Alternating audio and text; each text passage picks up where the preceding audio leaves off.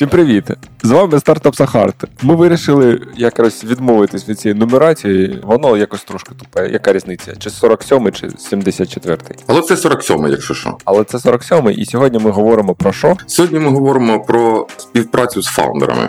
Да. Чи варто брати фаундерів на роботу? Які критерії, плюси, мінуси, підводні камні? Скандали, плітки, грязні білизни. Це на доу, це ми залишимо для доу.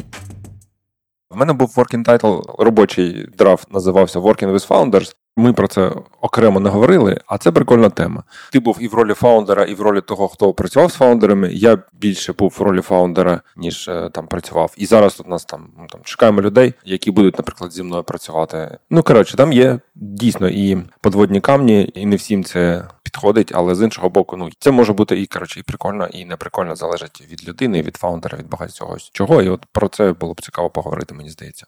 Давай сьогодні про це поговоримо. Е, ми з тобою трошки різні у цьому сенсі. Ти, наскільки я знаю, завжди був соло-фаундером, а всі мої адвенчери це кофаундер рол. Тобто я я завжди працюю з якимось іншим фаундером.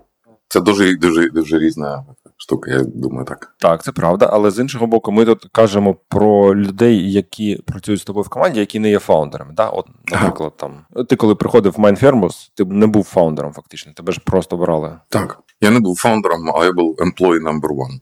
Employee number one, і ти працював з фаундером. Так, так, так. Так само у нас є на Djinni Макс Коваль, який був employee number one, був і залишається. І він не є фаундером, але він працював зі мною. Там працює далі вже скільки там, шостий рік, напевно, чи може сьомий. Просто дивись, оце реально не всім підходить. Ну, перше, що я я хотів, якби ну, point, про який я хотів поговорити.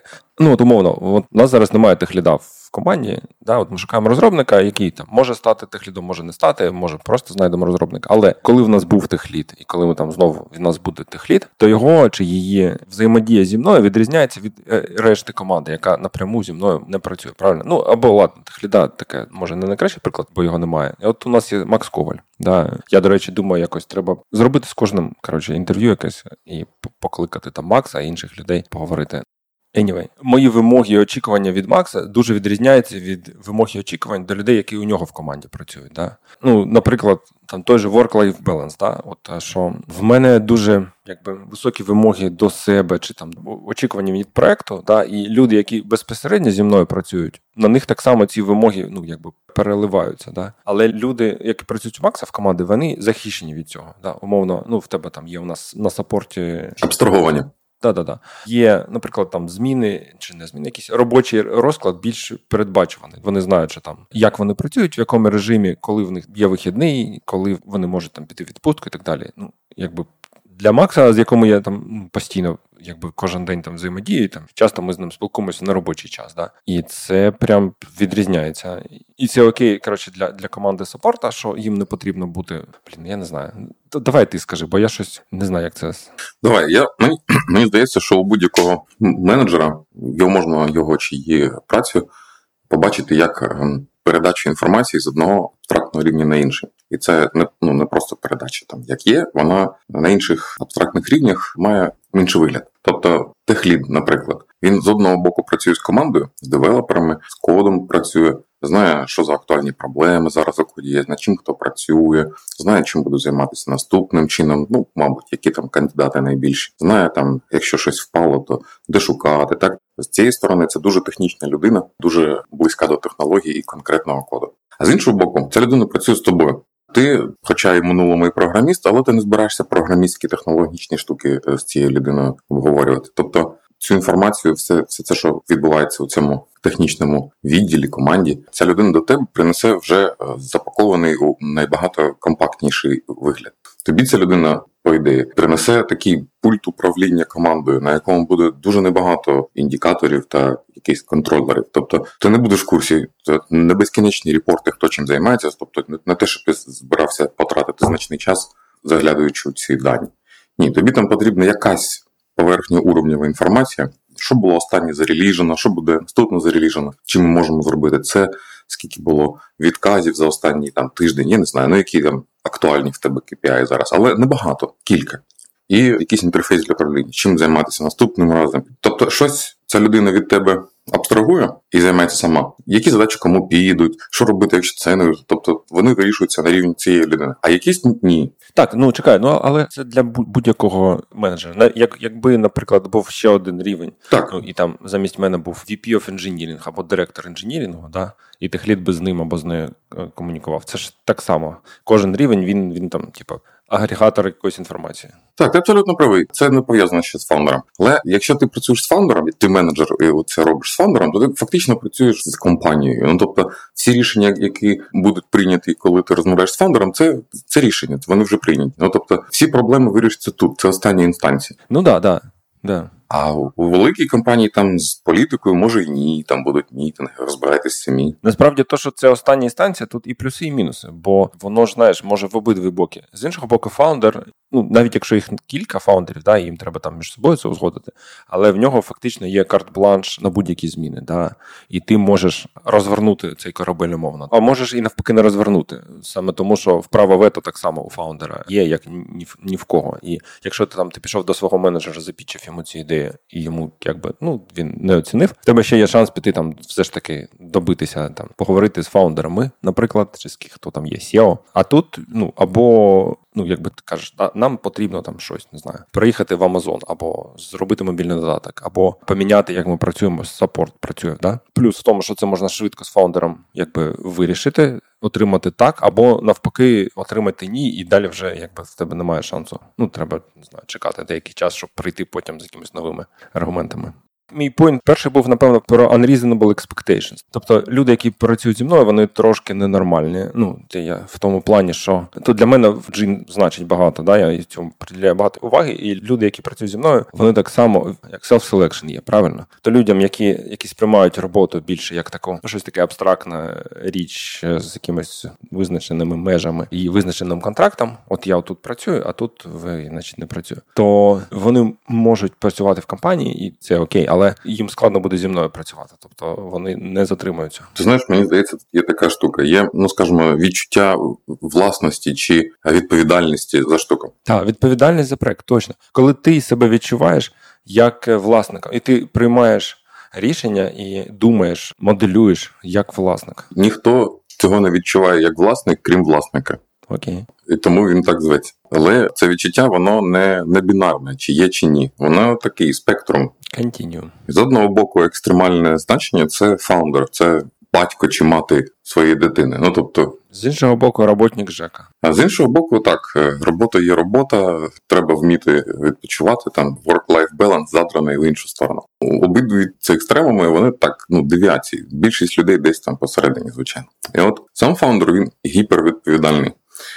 Потім там першу команду, перше коло людей, які він збере, там перші менеджери, які в команді з'являться, май, будуть майже як фаундер, трошки менше, але ну дуже дуже близько до фаундера. На цьому спектрі вони будуть сунути в сторону фаундера сильно. Так, тобто вони вже не батьки, але вони ще близькі родичі, якісь тьотки, дядьки, е, ну такі до, до цієї дитини. Потім компанія росте, і в неї там сотні людей. Та навіть десятки, хай. А потім тисячі людей. І ти розумієш, що не можна зібрати тисячу супермотивованих людей, їх стільки нема. Тобто компанія із тисячі людей має бути побудована з звичайних людей. З середнього типу мотивації людей, з людей, доступних на ринку праці, з людей, яких ти можеш найняти. Чим більше компанія, тим нижче цей рівень відповідальності. А в кінці, коли там тисячі людей, вони всі як армія. В армії багато людей, які ну відносяться до армії як, як, як до свого продукту. Ні, але ж таку структуру не назвеш там неефективною. Теж вона ну живе, управляється. Але цей рівень відповідальності там ну, ух, десь в негативних числах може бути.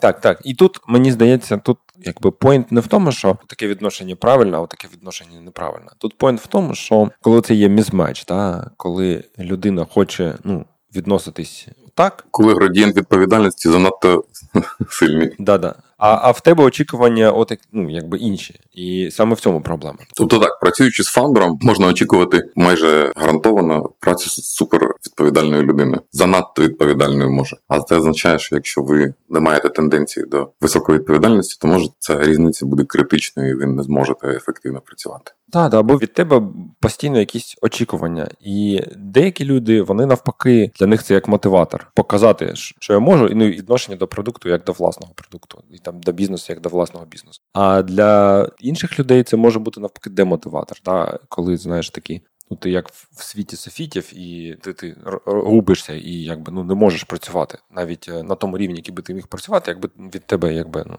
не було таких е, очікувань. Це реальність, таке життя. Комусь це ок, комусь не ок. На інтерв'ю знаєш, скажіть відповідальні. Та я помру за ваше гівно. Та я дивлюсь, ти в тебе багато досвіду з цими інтерв'юерами. Наступний пойнт в тому, що фаундера не можна звільнити зазвичай. І дуже важливо тут, ну якщо ти приходиш в велику, як ти кажеш, компанію, ну більшого, хоча б компанію, в тебе є можливість якісь, хоча б ну, горизонтальне да, переміщення там з цього команди в іншу команду. Там тут відкрилась якась роль і так далі. З фаундером в цьому плані складно. Немає альтернативи. Альтернативи немає, скоріш за все. Да, якщо хтось піде, то це буде і розставання буде передбачуваним в яку сторону. Якщо хтось піде, то це буде не фаундер, а, а ти, скоріш за все, правильно. І тут важливо оцей якби персональний якийсь такий match, саме ну просто як connection як людей. Да? Тобто, що тобі приємно там проводити час в цій компанії, ну, спілкуватися, да, там якісь жарти, які ви розумієте, система якихось поглядів на світ, ну, відношення да, там, до різних речей. Якщо ну, він є, то це інші речі да, спрощує. Якщо його немає, то його не буде, скоріш за все. Прикольно. Знаєш, я тут з тобою розмовляю, а в мене фоторамка, яка показує фотки. І в нас тут є фотки з нашої минулорічної зльоту всієї компанії. Там е, хтось робив майстер-клас по 16 personalities, по MBTI тесту. Тобто ми всю компанію прогнали через цей MBTI тест і дивились, чи в нас є ну. Яка група людей в нас там превалює? Є інформація про розподіл у суспільстві. Ну там є чотири кольори, там такі групи. І жовтих взагалі там 40% так на вулиці. А у нас в компанії нема зовсім там три три чоловіки зі ста. Щось таке. Ви таке не робили? Та ні, ну ми поки таке не робили. Нам ще рано. Подивіться, це така прикольна штука, смішна. 16personalities.com. Проходите тест і дивитесь, що в кого. Займає хвилин 15, а задоволення як з 20.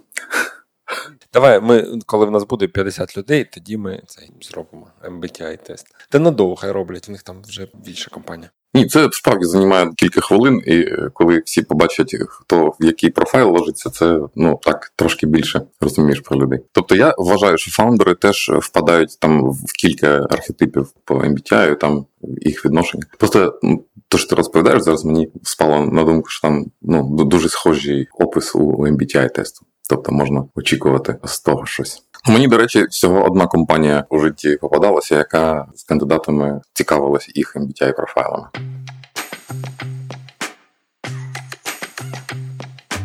Тепер я хочу перейти до більш позитивних чи плюсів, бо якось з того, що я поки що казав, що це виглядає прям як не дуже гарна річ. Да-да-да, знаєш, типа щось від тебе постійно хочуть багато, фокус на роботі, там відчуття як власника, а ти не власник, там unreasonable expectations, і що взагалі це, ну, типа, кому це треба. І насправді, ну принаймні з мого досвіду, є люди, для яких це ну найкраще, чим вони можуть зайнятися. Це дає тобі якісь можливості реалізації, які можливо буде складно отримати іншим чином щоб це було менш абстрактно, більш конкретно. На прикладі наших компаній до да, от у нас є люди, з якими я якби працюю багато років дуже близько. Це там Влада, Сережа Надоу і Макс Коваль на Джині. І вони багато працюють. Так, окей, не хочеться за них говорити, але мені здається, вони так само багато отримують від е, цієї співпраці, як і я, як і компанія. Да, тобто, це можливість ростити свою кар'єру разом з компанією. Ну, якщо компанія зростає, якщо це стартап і він зростає, то ти якби будуєш як я під себе будую продукт чи компанію, да, так так і людина може під себе побудувати свою роль в цій компанії. Тебе як канвас, та який холст.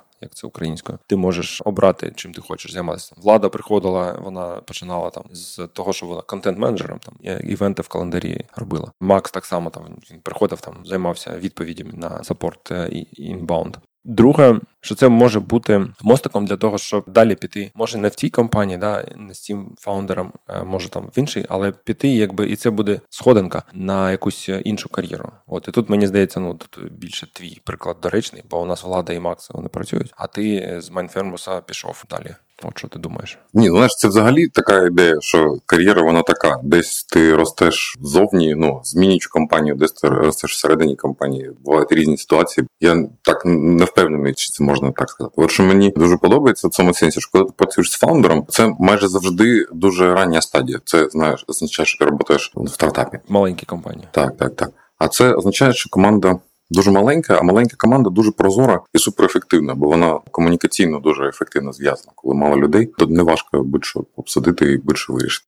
Тому ну всіх бачити дуже гарно, хто що робить, хто ефективний, хто там справді боліє. Це прямо видно. Прям не треба ніяких спеціальних тулзовін, щоб це з'ясувати. У великій компанії там є багато темних кутів. Там можна ходити цілий день з бумагами і робити вигляд, що ти працюєш там. Ну такого, знаєш, і там така непрозорість настає. Людей багато, всі так ходять. А що відбувається конкретно? Не дуже ясно. І твій вплив персональний він дуже маленький. Я люблю, коли вплив великий. О, бачиш, оце може навіть важливіше ніж те, що я сказав. Я не працював в таких, от, ну там навіть кілька сотень людей компаній, але в мене відчуття там з книжок чи з якихось розповіді інших людей, що таке powerless може бути відчуття, коли ти намагаєшся пушити цю стіну, а вона не тверда, а така, знаєш, м'яка, як кисель. Тебе руки просто провалюються, і а стіна ну залишається на місці. Ти залежиш в якихось департаментів, якими тебе немає контролю, бо воно там десь провалилося там до юристів, або якби ну ти не можеш нічого зробити з е, командою розробки, тому що ну вона не підпорядковується. Там є ієрархія, є правила і так далі. І це напевно, скоріш за все, різні типи людей можуть бути. Да, от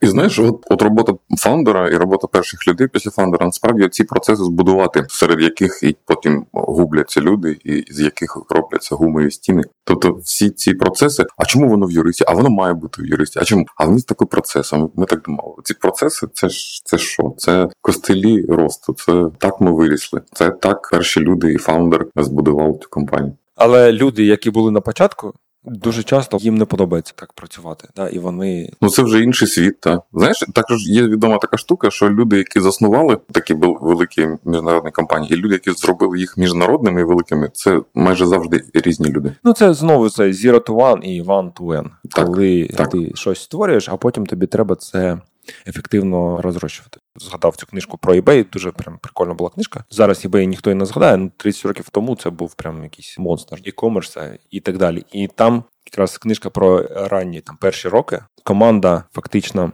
вони знайшли екзекутів ззовні. Да? Це була жінка. Я не пам'ятаю, де вона була, але вона вже працювала в таких вже типу, сталих великих компаніях, операційно складних і так далі. Там тисячі людей, і вона вони вони її захантили, коли там в них було типу, аля 30 людей чи щось таке. І це було прям е, такий челендж. Да? Там довго її і так далі. От і вона ну виростила фактично eBay вже там до якихось масштабів. Ну так само можна пригадати Google, да, чи Facebook, чи багато компаній, які приводили якихось е, професійних, чи навіть не те, що професійних менеджерів, скоріше менеджерів, які знають, як е, менеджерів масштабованих компаній, так. Які стикалися з такими проблемами. Точно, точно. Це це популярна штука в американських яйцях. Що коли ти печеш пиріг, тобі інгредієнти треба закласти зразу. Ти не можеш потім зверху, значить, додати жовток або щось таке, да, коли він спікся позна. І людина, яка ніколи це не робила, вона якби 100% майже шанси, що ти якісь інгредієнти просто не вкладеш. І в тебе буде не пиріг, а щось таке несмачне. Споплюжиш. Не знаю. Може, хочеш е, щось ти розповісти, бо я такі не знаю, що ще тут сказати. Я ще хочу сказати, що фаундери, я працював з фаундерами, і мені це подобається, бо ці фаундери були дуже цікаві люди, і працювати з ними було ну просто цікаво. Тобто, що таке фаундер? Фаундер це людина, яка вийшла на пошук якоїсь пригоди, вийшла в море на своєму човні і щось там шукає, якийсь клад. І ти можеш стати частиною цієї історії. Так, так, так. Тобто, це насправді білет на літак, на ну це приголосна adventure. Тобто будуть якісь пригоди. Adventure, так, так.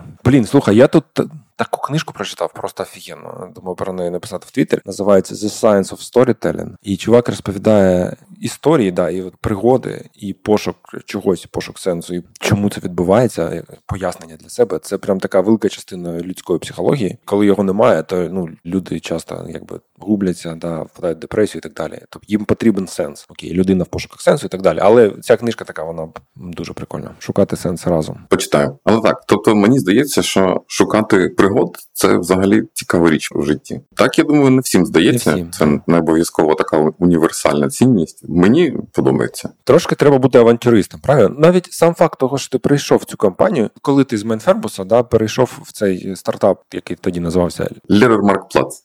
Це ж була така, знаєш, не гарантована якась історія, правильно? Це щось таке ще незрозуміло. Взагалі не факт, що щось вдалося б зробити. І в цьому теж є своя.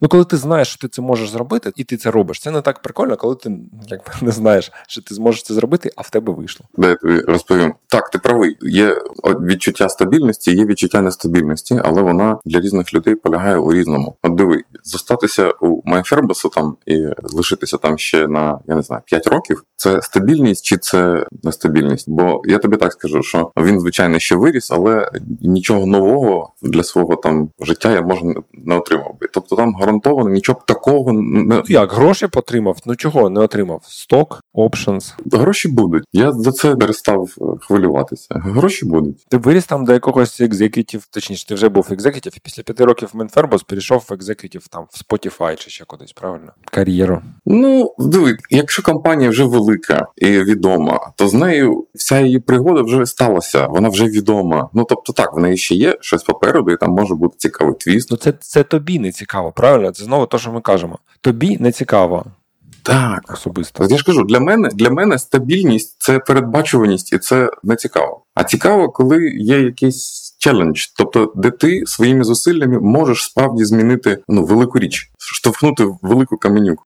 І в MyFarmers я вже штовхнув, вона вже котиться. Так, її ще треба котити далі і швидше, але там є кому. Тобі залишається лише розповідати чувакам: дивіться, я отут штовхав. Молодець, знаєш, такий ветеран, але. А потім ми штовхали ще да, сильніше, да. вона котилася ще довше. Я радий, що вона котиться, собственно, але там є кому її штовхати без мене, я піду щось ще поштовхаю цікаво. Тобто для мене це гарантія пригод гарантія того, що буде цікаво. Це стабільність для мене. Мені потрібно, щоб було цікаво і весело. Ну, весело буде. Якщо я там буду, весело буде.